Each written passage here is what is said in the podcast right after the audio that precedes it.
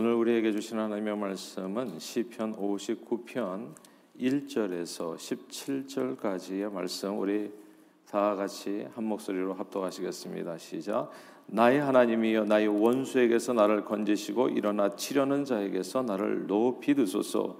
악을 행하는 자에게서 나를 건지시고 피 흘리기를 즐기는 자에게서 나를 구원하소서. 그들이 나의 생명을 해하려고 엎드려 기다리고 강한 자들이 모여 나를 치려하오니 여호와여 이는 나의 잘못으로 말미암음이 아니요 나의 죄로 말미암음도 아니로소이다.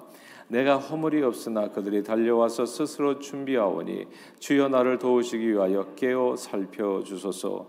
주님은 망군의 하나님 여호와 이스라엘의 하나님이시오니 일어나 모든 나라들을 벌하소서. 악을 행하는 모든 자들에게 은혜를 베풀지 마소서. 셀라. 그들이 점으로 돌아와서 개처럼 울며 성으로 두루다니고 그들의 입으로는 악을 토하며 그들의 입술에는 칼이 있어 이르기를 누가 들으리요 하나이다. 여호와여 주께서 그들을 비웃으시며 모든 나라들을 조롱하시리이다. 하나님은 나의 요새이시니 그의 힘으로 말미암아 내가 주를 바라리이다.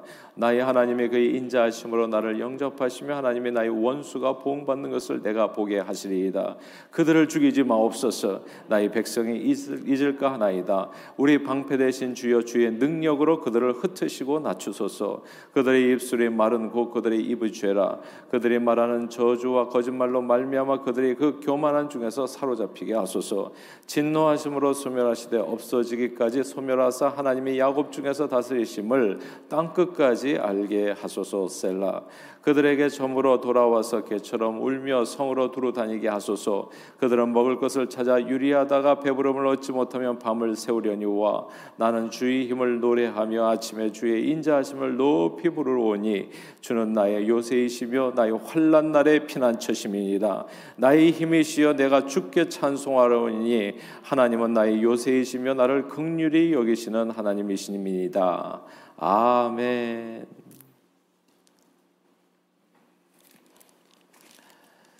그 세상 어디를 가든지 그 나라를 대표하는 가장 위대한 인물을 동상으로 이렇게 만들어 가지고 그 나라 중심 거리에 세우곤 하지요.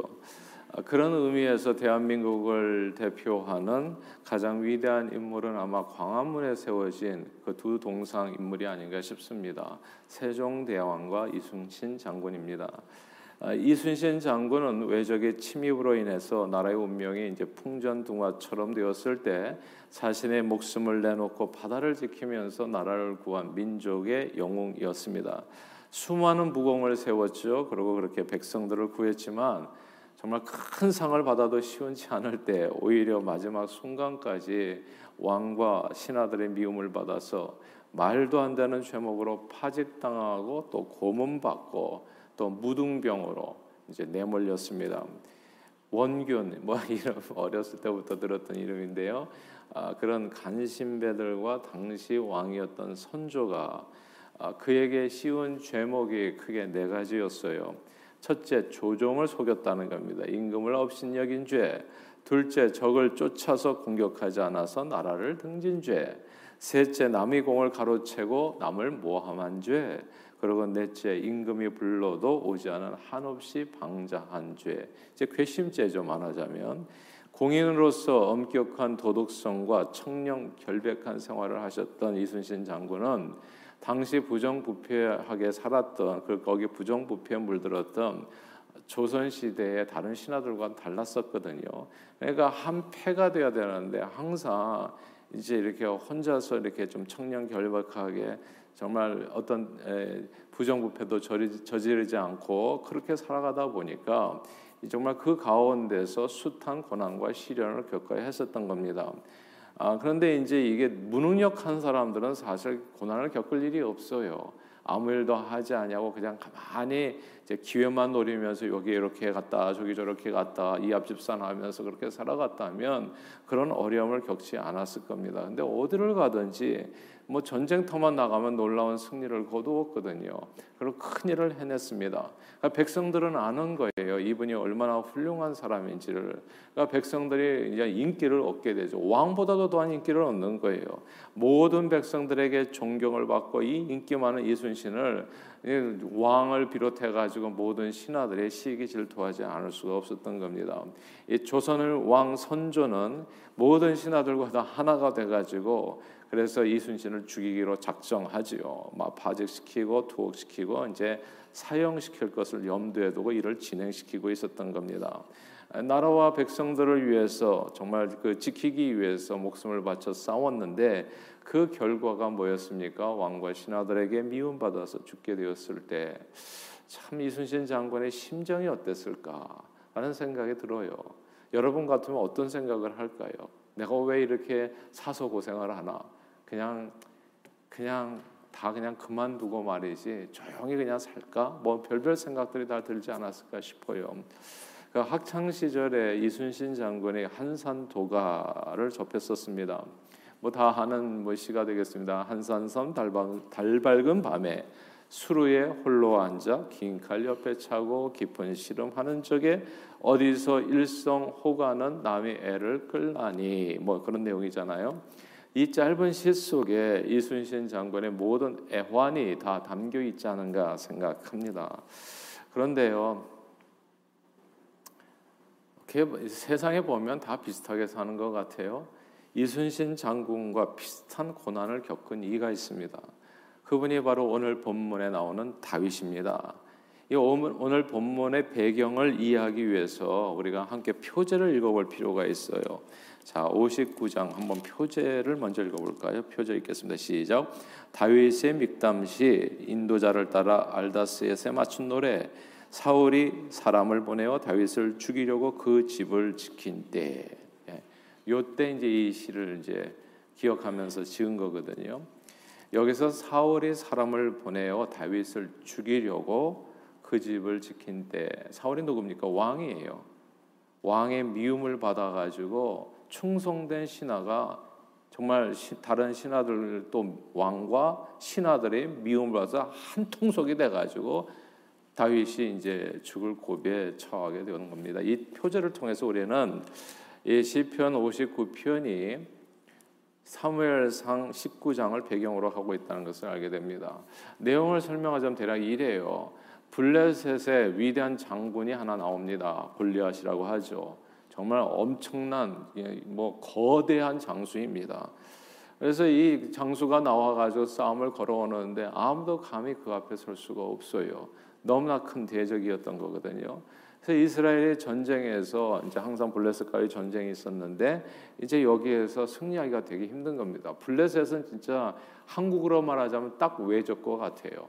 막 가등 정정해랄지 뭐 이렇게 그냥 쳐들어오는데 이걸 막을 길이 없어요. 예, 뭐 파죽지세로 쳐들어오는데 이 뭐 대항할 만한 어, 이스라엘의 변반한 장수가 없었던 겁니다. 누가 자기 목숨을 내놓고서 그 거대한 장수 앞에 설 수 있겠어요? 그렇게 큰 어려움을 겪을 때 사울 왕이 가만 보니까 아무도 나서는 사람이 없으니까 놀라운 상금을 겁니다. 골리앗을 죽이는 자에게는 큰 상을 내리겠다. 재물을 주겠다. 그거 가지고 나서는 사람이 없어서 내 딸을 주겠다 얘기를 해요. 왕이 부모가 되는 거. 그리고 그걸 그래도 나서는 사람이 없으니까 그 가문, 가문은 평생 세금도 면제해 주겠다. 뭐 원투들이 다 그렇게 어마어마 이거만 그냥 한순간에 인생이 바뀔 수 있는 그런 엄청난 그냥 말하자면 현상금을 거는 거죠. 저 골리앗만 죽이면 내가 이런 모든 것을 부귀영화를 다 누리게 해 주겠다라고 이렇게 공약을 내겁니다. 모두가 원하는 상이었지만 감히 그럼에도 불구하고 골리앗 앞에, 골리앗 앞에 서는 사람은 없었습니다. 그런데요 다윗이 그 앞에 섰어요. 그리고 그 놀라운 일을 그 불가능한 일을 해냅니다. 사울 왕은 골리앗을 죽이고 큰 승리를 거두게 된 일에 대해서 너무너무 기뻤어요. 근데 곧 다윗을 미워하기 시작합니다. 왜냐하면 다윗의 인기가 한없이 올라갔거든요. 아마 백성들이 너무너무 좋아하는 거예요.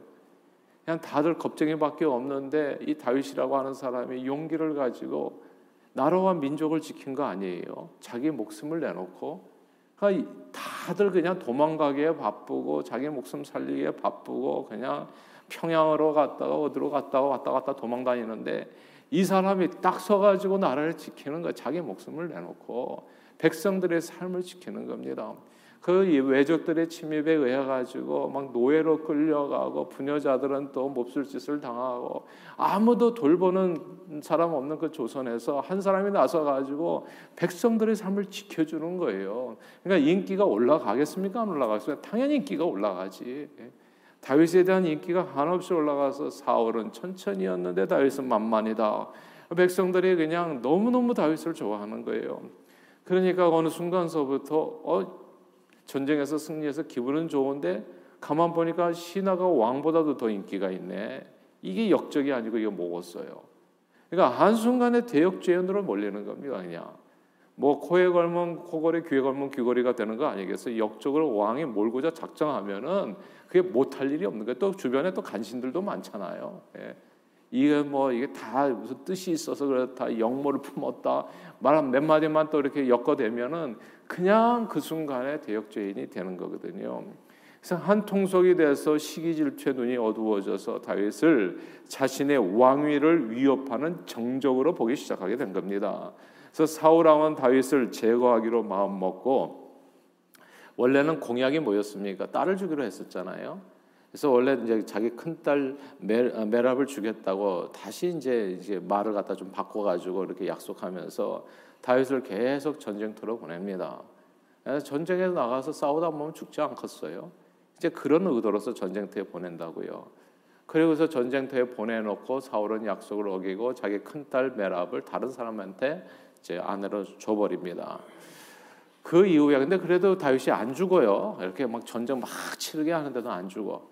그래서 가만 보니까 또 자신의 딸 미갈이 어, 다윗을 또 좋아하는 것을 보고 이번에는 이제 미갈을 미끼 삼아서 다윗에게 블레셋인 남자 그러니까 포피를 갖다가 100개를 배워 가지고 와라.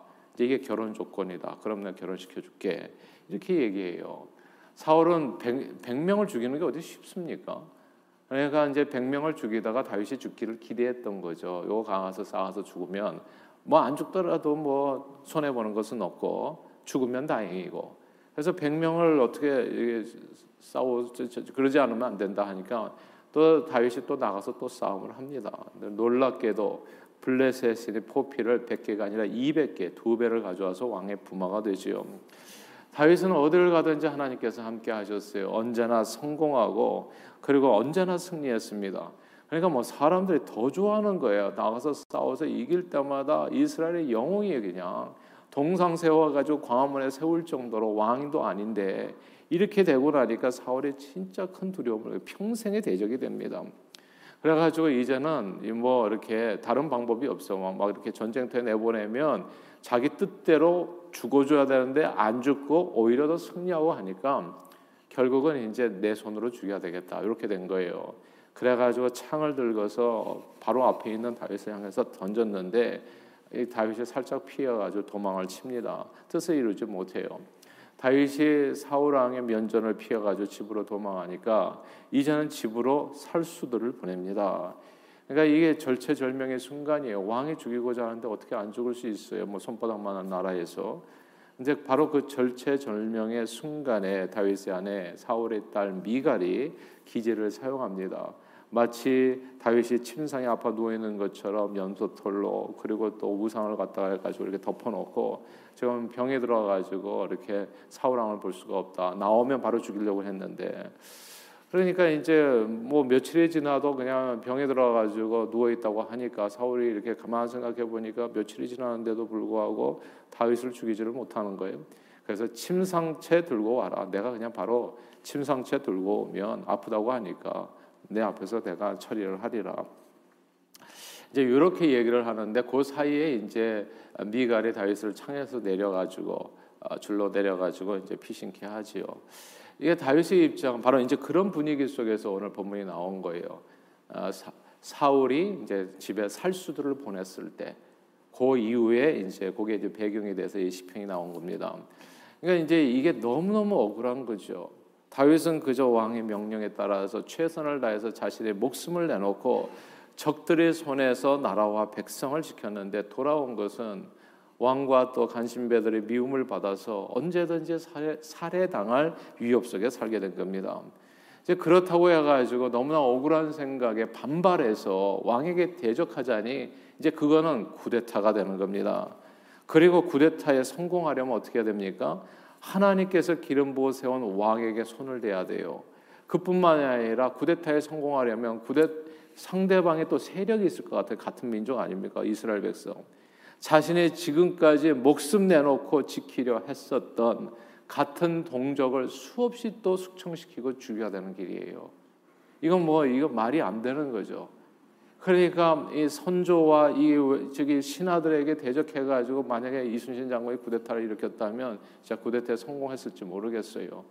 그러나 그렇게 하는 과정에서 또 얼마나 같은 자기가 지금까지 지키려고 했었던 가치들을 다 내려놓고 서로 동족끼리 싸워야 되는 일이 벌어지잖아요. 이거는 쿠데타는 옵션이 아니었던 겁니다. 자기가 지금까지 지켜온 소중한 것들을 자기 손으로 파괴시키는 일은 절대로 할 수도 없고 해서는 안 되는 반역 행위였던 거죠. 그러면 어떻게 됩니까? 그냥 자기를 모함하는 왕과 신하들의 손에 죽는 수밖에는 없어요. 그냥 억울하게 그냥 죽어야 돼. 이런 억울한 일을 당할 때 여러분은 어떻게 하시겠습니까? 근데 사실 살다 보면 크고 작은 억울한 일들 많지 않아요? 가정에서도 부부간에 살다 보면 이제 이렇게 폭력을 행사하는 남편이랄지 또 이렇게 어, 또 이렇게 좋지 않은 또 어, 와이프랄지 또 부모와 자식 간에도 이게 정말 억울한 일을 당할 때가 많잖아요. 또 교우들 간에도 형제들 간에도 또 이 사회 활동 가운데서도 회사에서도 진짜 권력을 이용해 가지고 나를 힘들게 하는 사람들 내가 한 건 정말 충성밖에는 없는데 돌아오는 것은 시기와 질투와 모함으로 인해 가지고 내가 가진 모든 것을 잃어야 되는 그런 순간들이요. 정말 억울하고 절통해서 그런 많은 순간에 사람들은 비수를 꺼내죠. 그래서 상대방에 대항하기도 하고 그러지 않습니까?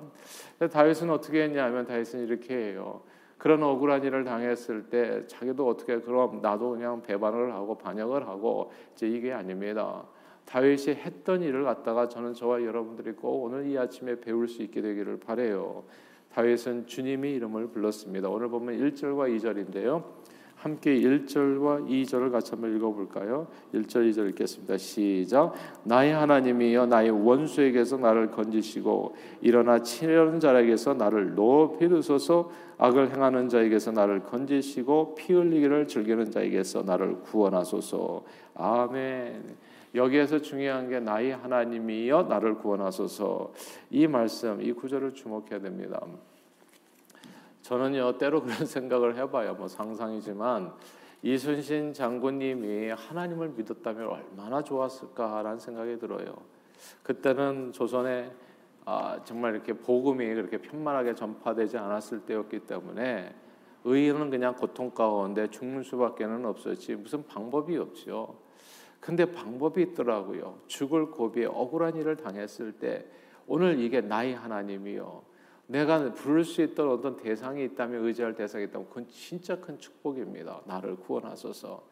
주님을 모르는 사람은 억울한 일을 당하면 깊은 시름 속에 어디서 들리는 일성 호가에도 그만 애가 끌어오르는 분노와 슬픔을 주체하지 못하게 됩니다. 어디에서 풀 길이 없어요 이 마음을 그 죽음의 위협에서 어떻게 해서든지 벗어날 방법이 없어요 반역하는 것밖에는 쿠데타밖에는 하나님 없는 사람들에게 있어서는 그러나 예수 믿는 것은 참으로 놀라운 일입니다. 성경은 이렇게 얘기하죠. 주의 이름을 부르는 자는 구원을 얻으리라. 아멘. 주의 이름을 부르는 자는 구원을 얻으리라. 나의 하나님이여 나를 구원하소서. 주의 이름을 부르는 자는 구원을 얻는다고요. 저와 여러분들은 억울하고 분하고 괴로운 일을 당할 때 그리고 고난과 사망의 음침한 골짜기를 걸을 때에도 언제나 우리를 구원해 주시는 하나님이 우리와 함께 하심을 믿음으로 승리하시기를 주 이름으로 축복합니다. 정말 주님께 기도하면요. 그분이 우리 삶의 요새가 되어 주십니다. 그리고 모든 환란에서 우리를 지켜 주시고 구원해 주십니다. 이순신 장군은 결국 어떻게 했습니까? 백의 종군 끝에 전장터에서 사망합니다. 거기서 사망하지 않았어도요, 또 나중에 죽었을 거예요. 옥사를 하든지 둘 중에 하나. 왜냐하면 왕의 미움을 받아가지고 사는 길이 있겠어요? 그 전에 영모죄로 그냥 그 수없이 많은 죄로 이미 선고가 다 내려진 사람인데 그러니까 너는 나가서 전쟁터에서 죽든지 아니면 내 손에 죽든지 결국은 전쟁터에서 사망합니다. 그러나 다윗은 왕과 신하의 미움을 받아 죽을 고비를 수없이 넘겼으나 나의 하나님이여 나를 구원하소서 이렇게 기도했을 때 그리고 저를 극률히 여기시는 하나님의 도우심으로 환란 날에서 저가 구원을 받고 목숨을 구하고 오직 하나님의 은혜로 새로운 세상을 이룰 수 있게 되어지지요. 저는 정말 예수 믿는 게 이렇게 좋은 줄 몰라서 예수 안 믿었으면 진짜 팔짝팔짝 뛰다가 분노와 슬픔 가운데서 외로움 가운데서 고통 가운데서 죽고 싶은 순간을 뭐 이순신 장군만 맞이하는 건 아니거든요. 우리는 크고 작은 순간들이 나름대로 다 있거든요. 그때 어떻게 사냐고요. 이 우울한 세상을 어떻게 이기냐. 요즘 우울증으로 고통받는 사람이 한둘이 아니라고 하는데 어떻게 이기냐고요, 이거를. 근데 나의 하나님이여 나를 구원하소서. 아, 이 기도가 우리를 살린다는 거.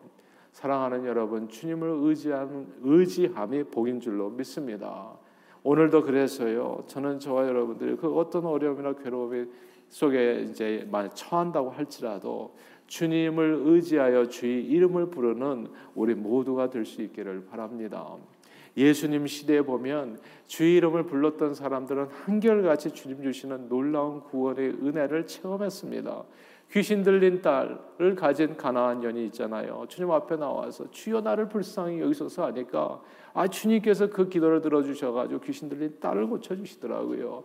소경 받으며가 손을 높이 들고 주여 다윗의 자손 예수여 나를 불쌍히 여기소서 하니까 저 주님께서 그 눈도 뜨게 해 주시더라고요. 세리 삭개오 정말 뽕나무에 올라가 가지고 주님 만나기를 원했더니 주님께서 그 가운 그 가정에 임하셔서 정말 구원이 가정에 임하였다고 선포해 주시더라고요. 누구든지 정말 억울하고 답답하고 괴로운 상황 속에서 주의 이름을 부르면 주의 이름을 부르는 모든 자 들이 다 구원을 받았습니다. 사랑하는 여러분, 그래서 오늘도 저와 여러분들이 해야 될 일은 딱 하나. 나의 하나님이여 나를 구원하소서. 이 기도예요. 나의 하나님이여 나를 구원하소서. 오늘도 주님의 이름 불러서 어떤 일을 당할지 우리가 알 수가 없잖아요. 오늘 살아가면서 때로는 억울할 수도 있고 때로는 정말 답답할 수도 있고 때로는 괴로울 수도 있고 때로는 슬플 수도 있고 때로는 외로울 수도 있는데 그럴 때마다 나의 하나님이여 나를 구원하소서 주님의 이름 불러서 주님 주시는 구원의 은총을 풍성히 누리시고 정말 기쁨과 평강 속에서 주님 앞에 영광 돌리는 일에 존귀하게 쓰임 받는 저와 여러분들이 다 되시기를 주님 이름으로 축원합니다. 기도하겠습니다.